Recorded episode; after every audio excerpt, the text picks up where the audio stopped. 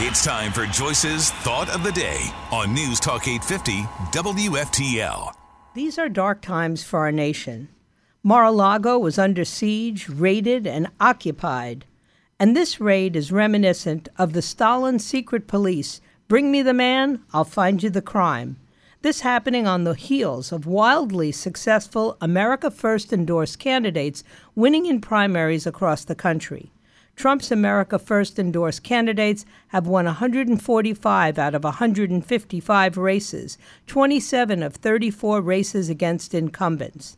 Biden's poll ratings are in the gutter, with over half of Democrats and independents turning on the party responsible for crushing the working class with record inflation, energy prices, and continued increases in inflationary spending.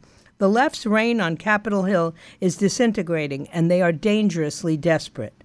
The apparent political weaponization of the DOJ and the FBI is a disgrace, breaking a 250 year old precedent.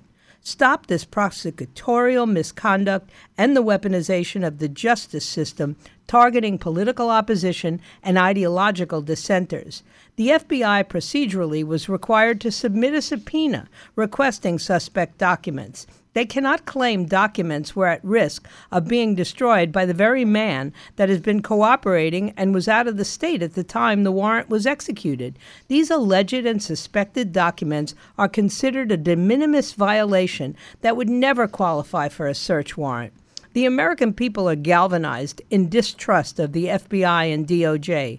If you want to restore faith in the justice system, you must deliver the truth to its citizenry. It's time for checks and balances of power. Show us the warrant. Americans demand to know what the FBI claimed as probable cause to execute a search warrant what was contained in that warrant application and what were the specific materials that they were looking for. We want the warrant made public. We want the affidavit submitted to the Florida judge made public.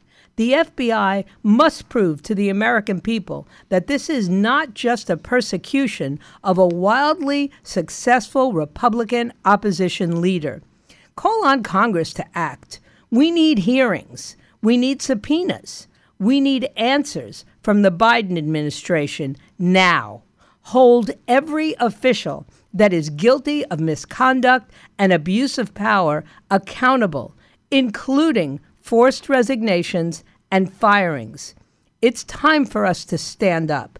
It's time to demand full public disclosure or the immediate return of all private property that was removed from 45's residence. Get Joyce's thought of the day anytime. Subscribe to her podcast right now on the all new 850 app and at 850WFTL.com.